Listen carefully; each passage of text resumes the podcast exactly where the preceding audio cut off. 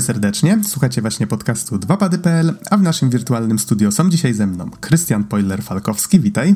Cześć, cześć. I Patryk Grodek-Grotkowski. Witam serdecznie.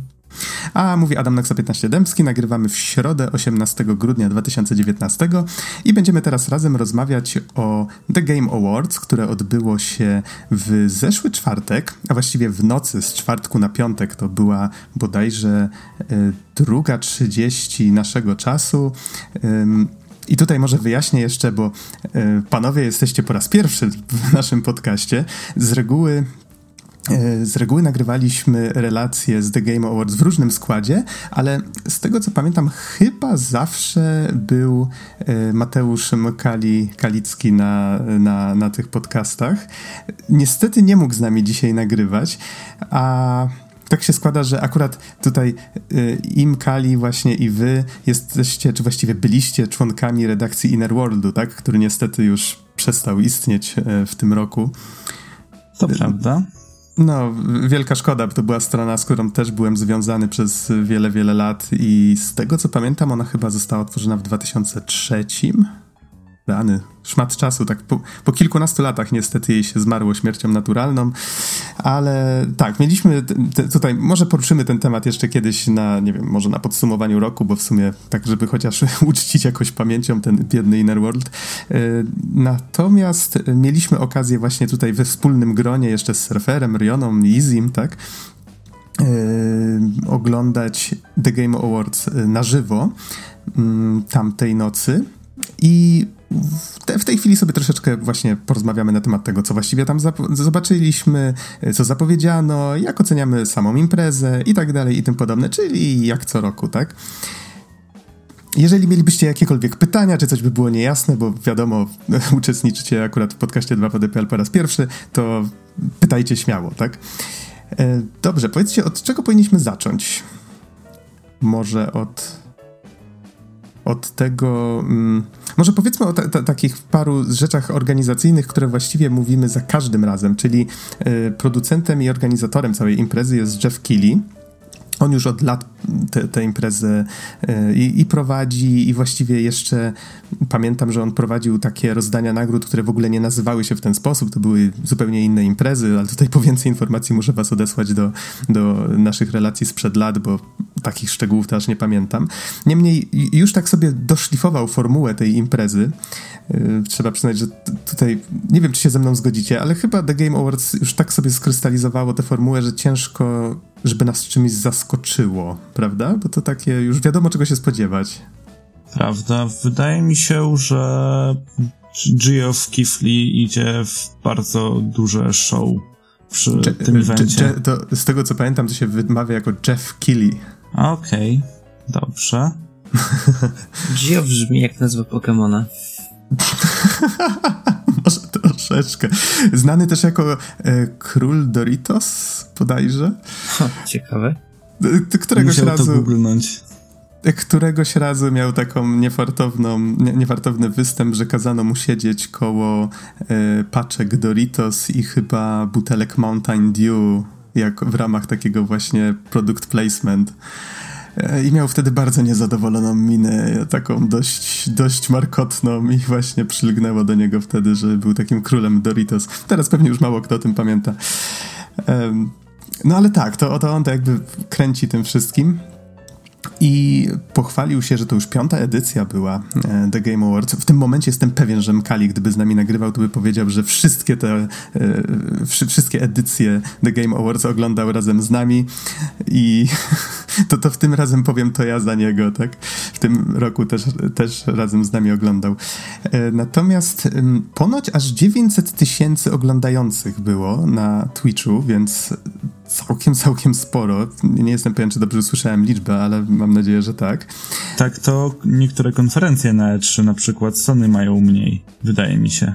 Mhm, tak, chociaż trzeba pamiętać, że oczywiście te źródła, one są często tak rozdzielone i to na YouTube, i na Twitcha, i na te różne miksery, czy jak to się teraz nazywa. Domyślam się, że jakieś restreamy, czy tym podobne też istnieją.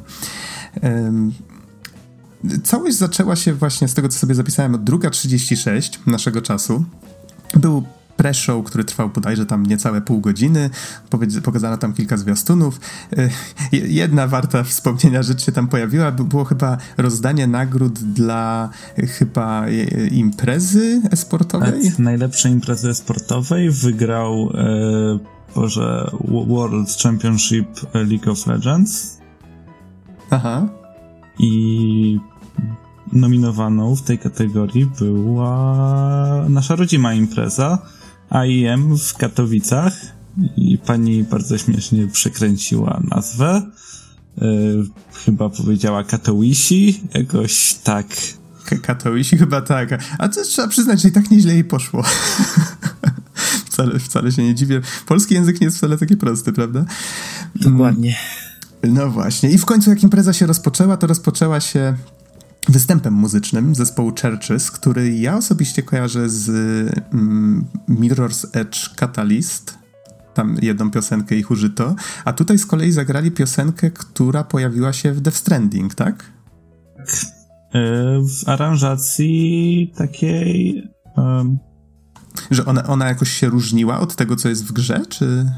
Tak, tak, bo to była taka orkiestralna aranżacja. Aha, w takim sensie. Okej, okay, rozumiem. Bo przyznam szczerze, ja dużo różnej muzyki było w Death Stranding. Ja już skończyłem, ale nie pamiętam aż tak dokładnie właśnie tego konkretnego utworu. Natomiast nie był to jedyny występ. Był jeszcze występ już trochę później um, muzyki do Cyberpunka 2077 i tutaj musisz mi, Poiler, pomóc, bo ja osobiście nie znam e, osoby, która wykonywała ten utwór. To była pani Grimes przy okazji. E, przed tym był trailer Cyberpunka, w którym zapowiadano, e, jak różnorodna będzie muzyka. Wystąpią takie gwiazdy jak ASAP Rocky, Run the Jewels i właśnie Grimes, więc myślę, muzyka będzie bardzo inspirowana cyberpunkiem, takimi klimatami ulicznymi, więc nie każdy znajdzie coś dla siebie, ale klimat na pewno pozostanie. Mhm, okej, okay, okej. Okay. I z tego, co tutaj widzę, to y, Grimes grała utwór, który się nazywał 4AM, tak?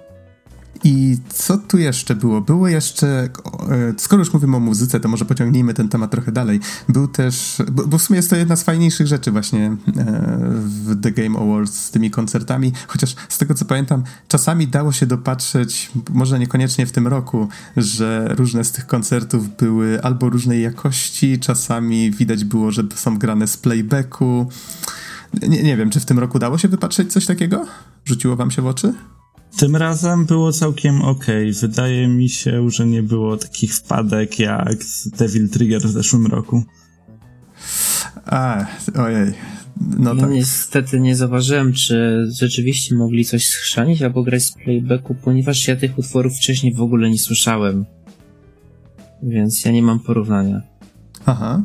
Y, no to kontynuując temat, na przykład pojawiła się orkiestra, w sumie taka orkiestra niespodzianka, można by powiedzieć, bo pojawił się Ghost of Tsushima z nowym filmikiem i właściwie podniosła się kurtyna, za tą kurtyną właśnie już czekała orkiestra, zaczęła grać muzykę właśnie z Ghost of Tsushima, więc to było całkiem, całkiem fajnie zrobione. Zapowiedziano też przy okazji, że gra trafi do sklepów latem przyszłego roku. Natomiast y, teasowany właściwie od samego początku całej imprezy pojawił się też koncert Green Day'a. I e, z tego, co wspominaliście mi przed nagrywaniem, e, oni promowali, znaczy nie tyle promowali, co mm, była to przy okazji okazja, żeby zapowiedzieć ich muzykę w jakiej grze? W Beat Saber. Beat Saber. A, w Beat Saberze. Okej, okay, okej. Okay. No i był jeszcze jeden występ muzyczny i to już był, to jest chyba już taka tradycja jest na The Game Awards, że całość jest zakończona takim um, tak, ta, takim Mash-upem? Składanką, medleyem, tak, tak. tak. który składa się właśnie z muzyki ze wszystkich nominacji do gry roku. Ale to jeszcze, jeżeli chodzi o nagrody, to do tego za chwilę przejdziemy. Może powiedzmy teraz trochę o takich rzeczach, dla których no nie ma co oszukiwać. Chyba większość graczy ogląda y, The Game Awards nie dla samych nagród, tylko właściwie ogląda po to, żeby zobaczyć, co tam nowego się pojawi, czy może jakieś zapowiedzi, czy jakieś zwiastuny, których wcześniej nie było, może daty premiery, rzeczy, na które czekamy. Y, I powiedzcie, co zwróciło Waszą uwagę czy faktycznie, czy faktycznie pojawiło się cokolwiek wartego uwagi według was? Na pewno sam początek był niespodziewany, bo Microsoft w takim enigmatycznym trailerze zapowiedział swoją nową konsolę, która będzie się nazywać Xbox Series X, albo już teraz się mówi, że samo Xbox, nie wiem, jak będzie. Tak, dzisiaj też słyszałem, że mają skrócić do Xbox po prostu, ten I... model. Branża żartuje, że wygląda jak Xiaomi Air Purifier, więc a to przyznam szczerze, nie widziałem, to nawet nie, nie, mam porównania. Ale tak sobie teraz myślę, zmiana nazwy chyba nie jest przypadkowa, bo w sumie Xbox Series X tak można by skrócić i myślę, że internet pewnie już dawno to zrobił do Xbox Sex, ale... Tak były już takie skróty myślowe. Okej, okay, domyślam się. I z tego, co pamiętam, ma wyjść ta konsola na, na Holiday 2020, 20, czyli to będzie na święta, tak? Tak. Pod koniec roku przyszłego. No tak, no tak. Jeżeli chodzi o PlayStation 5, nic się nie, do, nie, dowiedzieliśmy na temat PlayStation 5. Kojarzę tylko, że na Twitterze jedna osoba w ramach żartu, ze względu na to, że ten Xbox, e, nowy Xbox, może tak mówmy, bo ta nowa nazwa faktycznie jest strasznie dziwaczna, e, ze względu na to, że on przypomina takie właściwie pionowe pudełko, to ktoś wkleił po prostu obok niego zdjęcie czarnej lodówki, czy nawet ją pokolorował po prostu na czarno, dokleił do niej pada i wrzucił to w sieć. I chyba jakaś strona potraktowała to bardzo poważnie i właśnie powiedzieli, że, że Sony zapowiedziało konsolę, która podejrzanie bardzo przypomina czarną lodówkę, bo ma drzwiczki i wszystko, nie? I tak czyta, czytasz to i naprawdę? Nie, nie, wiem, czy to była taka forma żartu, że to było tak poważnie napisane, czy nie, ale trochę się uśmiałem. Natomiast czy ten tak... serwis to był pudelek? nie mam zielonego pojęcia. Natomiast ym, z samych gier, z rzeczy, które warto wspomnieć i których się w sumie nie spodziewałem, pojawił się Hellblade 2, który się nazywa tym razem Senua Saga Hellblade 2. I to, jest coś, na co zdecydowanie myślę warto czekać. Je, jeżeli... Mhm. Trailer wyglądał obłędnie. Co prawda to był prerender, ale wydaje mi się, że ta gra, tym bardziej, że finansuje ją teraz Microsoft, bo warto przypomnieć, że studio Ninja Theory jest własnością Microsoftu, e, to myślę, że ona będzie wyglądać przecudnie. Mhm. Tutaj zresztą e, Surfer wrócił. E, zrobiliśmy sobie taki mały maraton właśnie e, tego pierwszego Hellblade'a następnego dnia i Surfer, chociaż już trochę grał wcześniej w tę grę, to pamiętam, że najpierw był zafascynowany tym nowym zwiastunem, a potem zwrócił uwagę, że hej, no w sumie jak tak sobie przypomnieć tę jedynkę, to ona sama też nie wyglądała całkiem źle. Pamiętam, że z Izzy ją recenzowałem na podcaście, więc więc polecam właśnie poszukać gdzieś tam w naszym archiwum. Mm, pamiętam, że gra nam się bardzo podobała. E, I to faktycznie właśnie tak też się domyślam, że to był prerender, chociaż no domyślam się, że grafika w samej grze może być powiedzmy dość podobna, bo to można powiedzieć, że to już porównywalny poziom. Czasami ciężko odróżnić jedno od drugiego, prawda? Jeżeli chodzi o, o cutscenki przynajmniej. E, natomiast z innych rzeczy, które myślę, że warto tutaj wymienić, Zresztą to, to jest wszystko część tego, co na samym początku pokazano. E, początek faktycznie był dość mocny. To zdradzono datę mm, DLC do kontrola i będzie to pierwsze DLC do kontrola pojawi się 26 marca. I fajna niespodzianka, tryb Expeditions, który no, już był zapowiedziany jakiś czas temu. W tej chwili mm, wiemy już, że w momencie, jak go ogłoszono na imprezie, już wtedy pojawił się w sieci. E, przynajmniej jeżeli wierzyć e, zapewnieniom twórców, bo przyznam szczerze, że nie sprawdzałem. Akurat pożyczyłem grę koledze, ale na pewno niedługo będę sprawdzał. Mam też nadzieję, że recenzja i nasz, e, nasza analiza fabuły też niedługo się pojawi w sieci, bo też już mamy te materiały gotowe. I co tam jeszcze się pojawiło? Co tam jeszcze zwróciło Waszą uwagę? Godfall, który jest pierwszą oficjalnie zapowiedzianą grą na PS5 i będzie to produkcja studia Gearbox w gatunku, który myślę opanowali do perfekcji, czyli looter shooter, ale nie shooter, bo będziemy walczyć na miecze tym razem. Skąd wiesz? Jeszcze nie wiemy, może będzie się strzelało tymi mieczami. Może, zobaczymy. Ale wyglądało to dość ciekawie, faktycznie. To było takie, design tych zbroi był dość taki nietypowy i była tam ekipa cała tych, tych rycerzy, więc można się domyślić faktycznie, że to będzie taka gra drużynowa. I zapewne właśnie gracze kontra środowisko, czyli były tam jakieś potwory, jakaś hydra. Jeżeli chodzi o design, to wyglądało to nietypowo, ale no ale ciężko powiedzieć, jak się będzie w to grało, bo nie pokazano żadnego konkretnego gameplayu. Ale tak, to jest, jest, ciekawe, że już zapowiadają tak bezpośrednio gry na PS5, a jeszcze nie wiemy nawet jak konsola będzie wyglądać, prawda? Prawda? A właśnie, powiedzcie mi, czy graliście w Bravely Default? E, ja miałem styczność z, z, z Bravely Default troszeczkę, nie miałem zbyt długiego czasu na granie, ale miałem styczność i bardzo mi się podobało to, co miałem okazję ujrzeć. Mhm, tak, bo pokazano zwiastun gry, która się nazywa Bravely Default 2, co jest o tyle ciekawe, że była też gra, która się nazywa Bravely Second, tak? Dobrze pamiętam? Dokładnie, tak, dokładnie. no właśnie, więc teraz mamy oficjalną dwójkę już Bravely Default. Y, wcześniejsze gry, z tego co pamiętam, były na 3DS-a, poprawcie mnie, jeżeli się mylę. To, tak, dokładnie było a ta trafi na Switcha i też będzie to przyszły rok. Przy czym osobiście muszę przyznać, że w momencie jak się pojawiły postacie z gry, już te trójwymiarowe modele na samym końcu tego zwiastuna, poczułem się trochę jakby to był taki port właśnie z 3DS-a, jakby ta gra najpierw powstawała na zupełnie inny sprzęt i została po prostu przerzucona na tego Switcha. Nie wiem, czy też odnieśliście takie wrażenie. No, dokładnie odniosłem to samo wrażenie. Można się też spodziewać, że ta gra może ujrzeć światło na mobilkach, bo z podobnego silnika Square często korzysta w swoich mobilnych portach. A, no w sumie o tym nie pomyślałem. Hmm. No, no kto wie.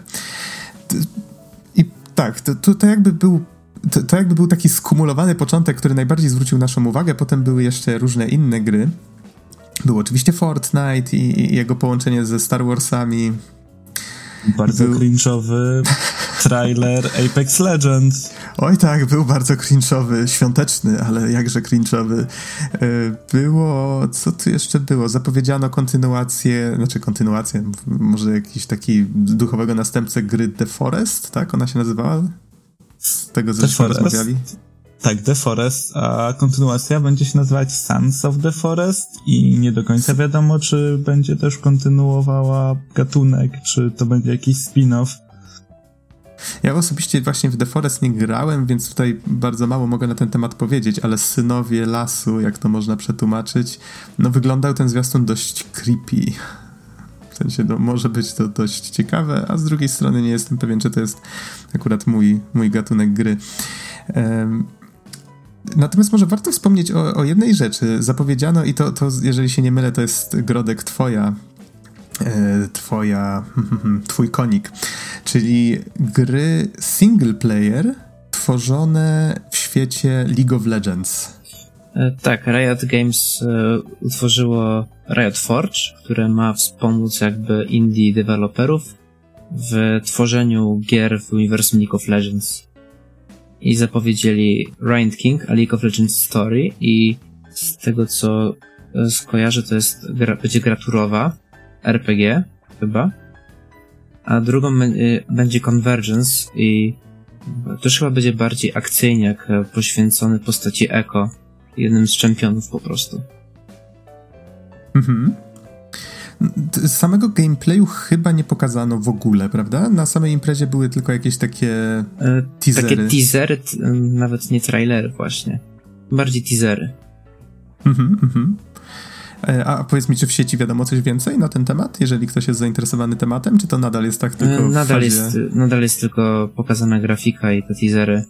Okej, okay, okej. Okay. No, ten pierwszy tytuł, Rain King, może być o tyle ciekawy, bo nie skupia się na samym e, na samych postaciach z League of Legends, ale na wewnętrznym lorze gry. Ma to mhm. związek po prostu tam z fabułą kilku postaci i dlatego to może być ciekawe, bo nie każdy gracz e, domyślam się, śledzi fabułę w grach online. Więc to może pewnie zachęci niektórych do poznania historii. Albo znajdzie swoich własnych odbiorców. Dokładnie. Um, no tak, bo w sumie teraz jest taka moda na to, że się dodaje strasznie dużo loru do tych gier drużynowych i czasami człowiek się tak zastanawia, kurde, tam jest tyle materiału, z którego można by zrobić coś no nie chcę tutaj mówić ciekawszego, bo pewnie ktoś się obrazi, ale zależy co kto lubi, prawda? E, natomiast podano jeszcze datę premiery Ori and the Will of the Wisps jako 11 marca przyszłego roku. Nie jestem pewien, czy podawano ją wcześniej, czy może ją Podawano przesunięto. wcześniej i została przesunięta. Aha, okej. Okay. E, zapowiadano jeszcze trochę innych gier, ale chyba bo właśnie ten Ghost of Tsushima tutaj zwracał na siebie uwagę. Mm. No i jeszcze powrót y, marki Telltale Games A. z A Wolf Among Us 2. Tak, to była bardzo fajna niespodzianka. Podobała mi się o tyle, że nie mówiono, co, co to jest, i tak można było się w pewnym momencie już zorientować i po głosie chyba, i właśnie po stylu graficznym, że e, on się chyba nazywał Bixby, Big Big Wolf Bixby? Nie, nie, nie, pamiętam już dokładnie. Kurde, kiedy ja w to grałem ostatnio? Ale pamiętam, że też na podcaście żeśmy o tej grze mówili i że też właśnie nam się bardzo podobała. Więc tym bardziej cieszy, że Telltale, mimo, temu, mimo tego, że studio no niestety zostało rozwiązane, że w jakiś sposób powracają marki, może samo studio z martwych? Ciężko powiedzieć, na jakich zasadach to w tej chwili następuje. Nie wczytywałem się w temat. Domyślam się, że jakieś inne studio po prostu e, przejęło to wszystko i będzie być może kontynuować przynajmniej część tych marek. Samo słyszałem, że coś tam z Batmanem się nowego dzieje. No, wiesz co, tak wspomnę, bo Wolf Among Us z tego co się orientuje jest oparte na komiksach Fable, baśnie, które jest, e, które należą do DC Comics, więc prawdopodobnie DC użycza licencji na to. Mm-hmm, mm-hmm. No tak, domyślam się, że tak, tylko bardziej chodzi mi o to, że w sumie Telltale tworzyło same gry na licencji. Kurczę, czy oni robili coś takiego własnego zupełnie? Teraz nie jestem w stanie sobie przypomnieć, ale większość rzeczy, które robili, faktycznie powstawały w oparciu o, o jakieś licencje. Wydaje mi się, że na początku jakiś Hector. Hmm. Być może mieli coś własnego, no tutaj nie, nie jestem w stanie. Jeszcze chyba był Puzzle Quest, dopiero czy tam Puzzle Agent, o, Puzzle Aha. Agent i dopiero później zaczęli się specjalizować e, w adaptacji marek.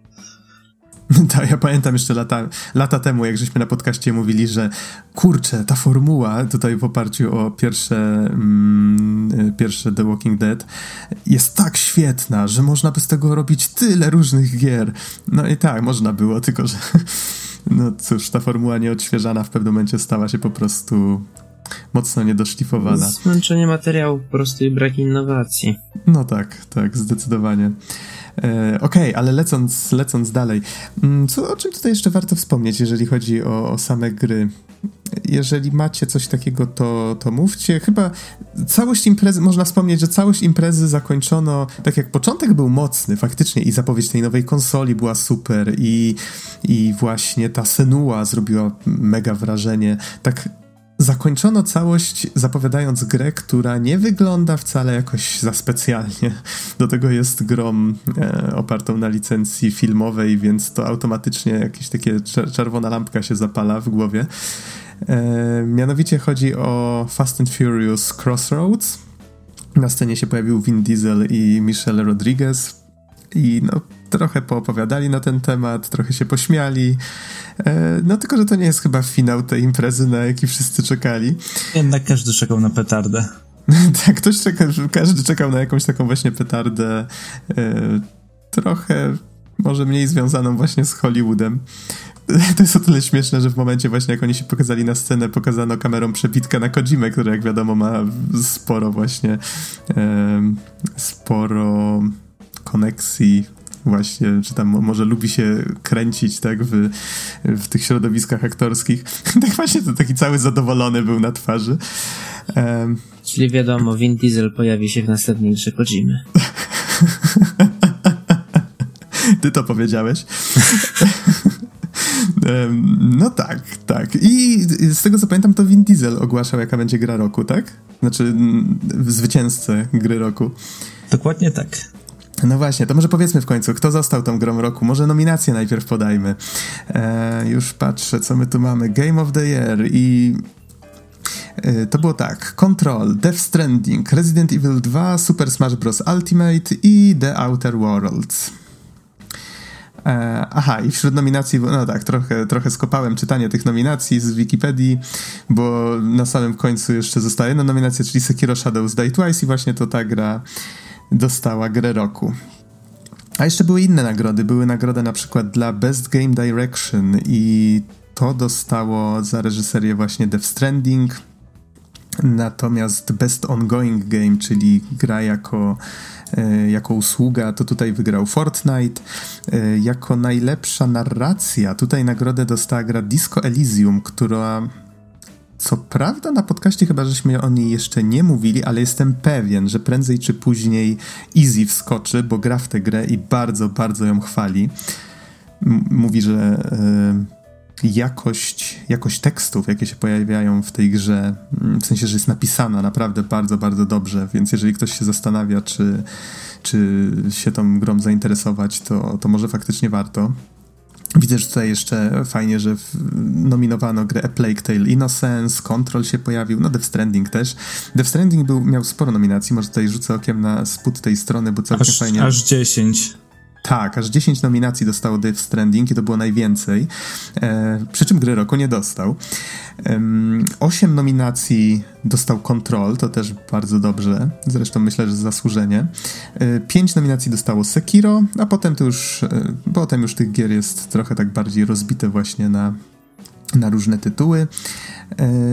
Natomiast jeżeli chodzi o ilość zdobytych nagród, to aż cztery nagrody dostało Disco Elysium i to było, e, to, to, było to był rekord. Natomiast trzy nagrody dostało, przynajmniej w trakcie tej imprezy, trzy nagrody dostało Death Stranding, a dwie nagrody trafiły do i Fire Emblem Free Houses i do Sekiro.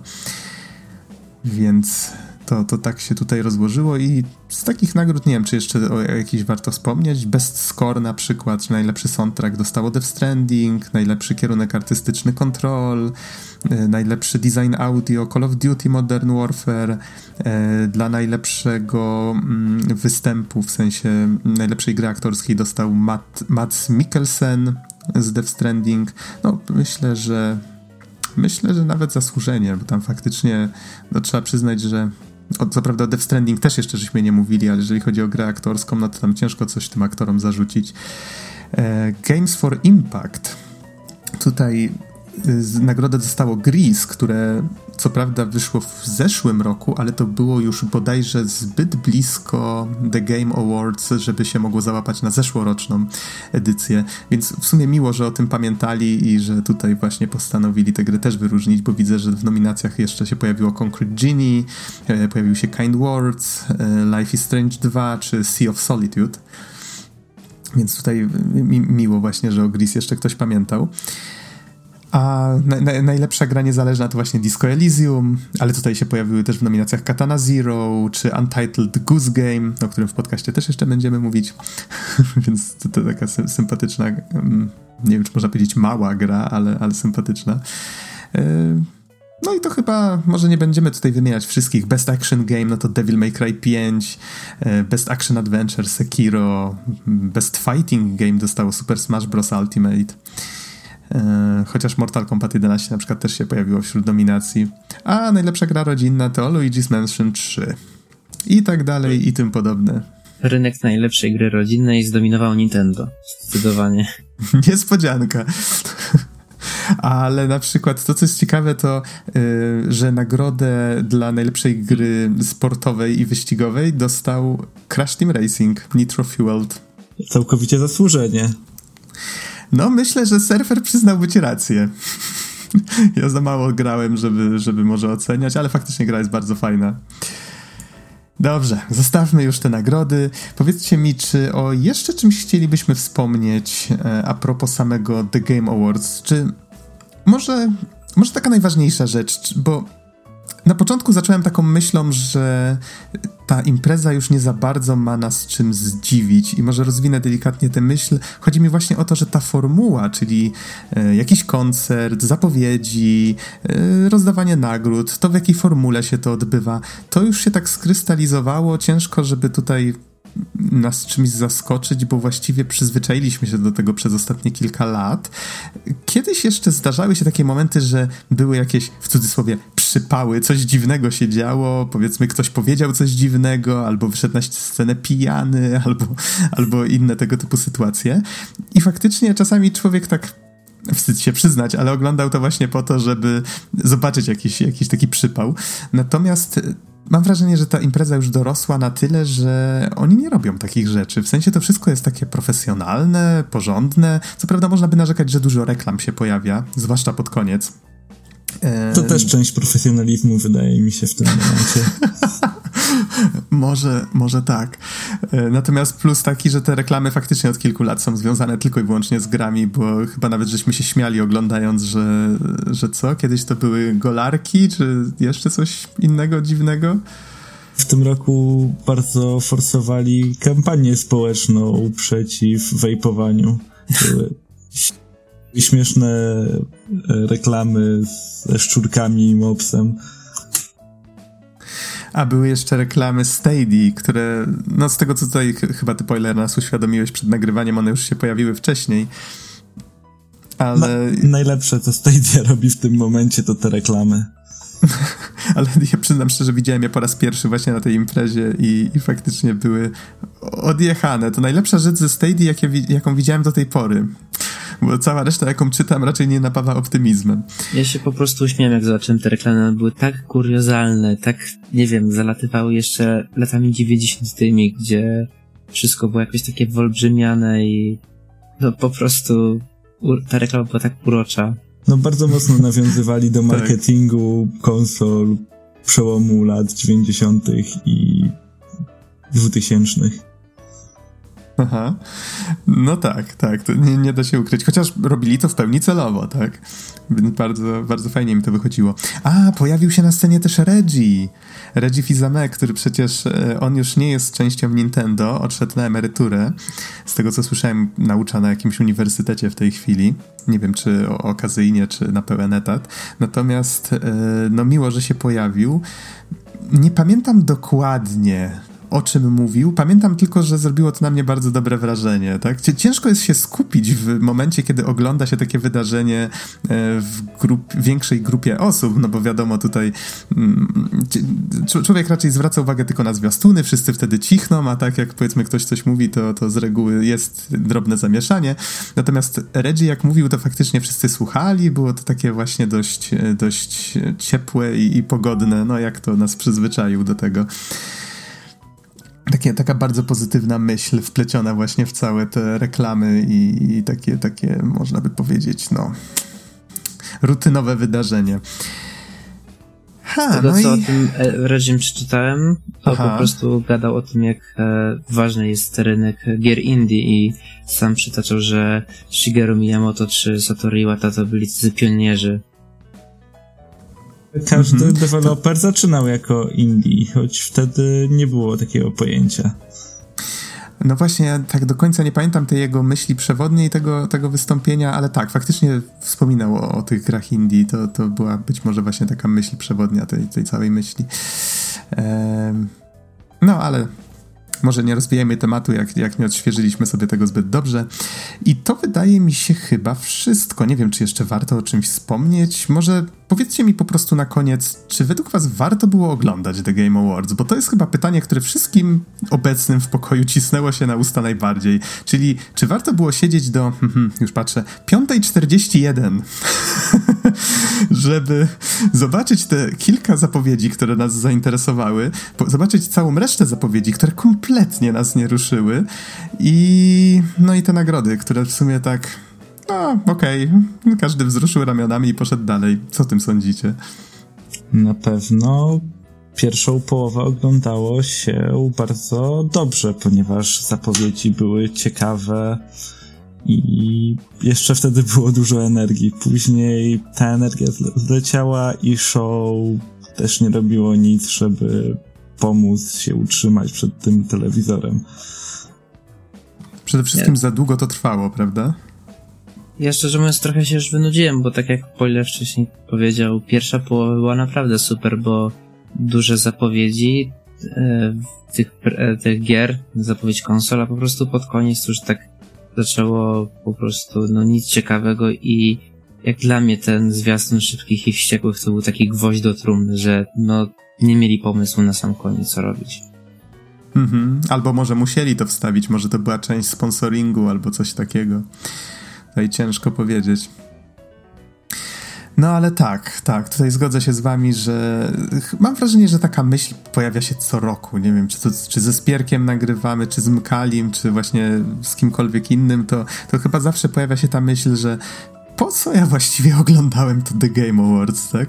Mogłem sobie po prostu poczekać, dzień później przeczytać kto co wygrał, zobaczyć te najciekawsze zwiastuny i nie marnować tych trzech godzin swojego życia i, i, i cudownego snu danej nocy.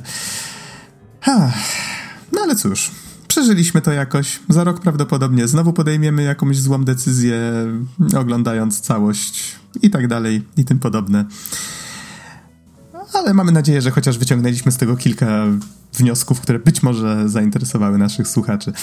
Tak, tak więc dziękuję wam panowie, że do mnie dzisiaj dołączyliście, zwłaszcza, że no, tak jak wspomniałem, mieliście tutaj dodatkowego stresa ze względu na to, że to wasz pierwszy występ tutaj w tym podcaście, ale kto wie, może nie ostatni. Miejmy nadzieję.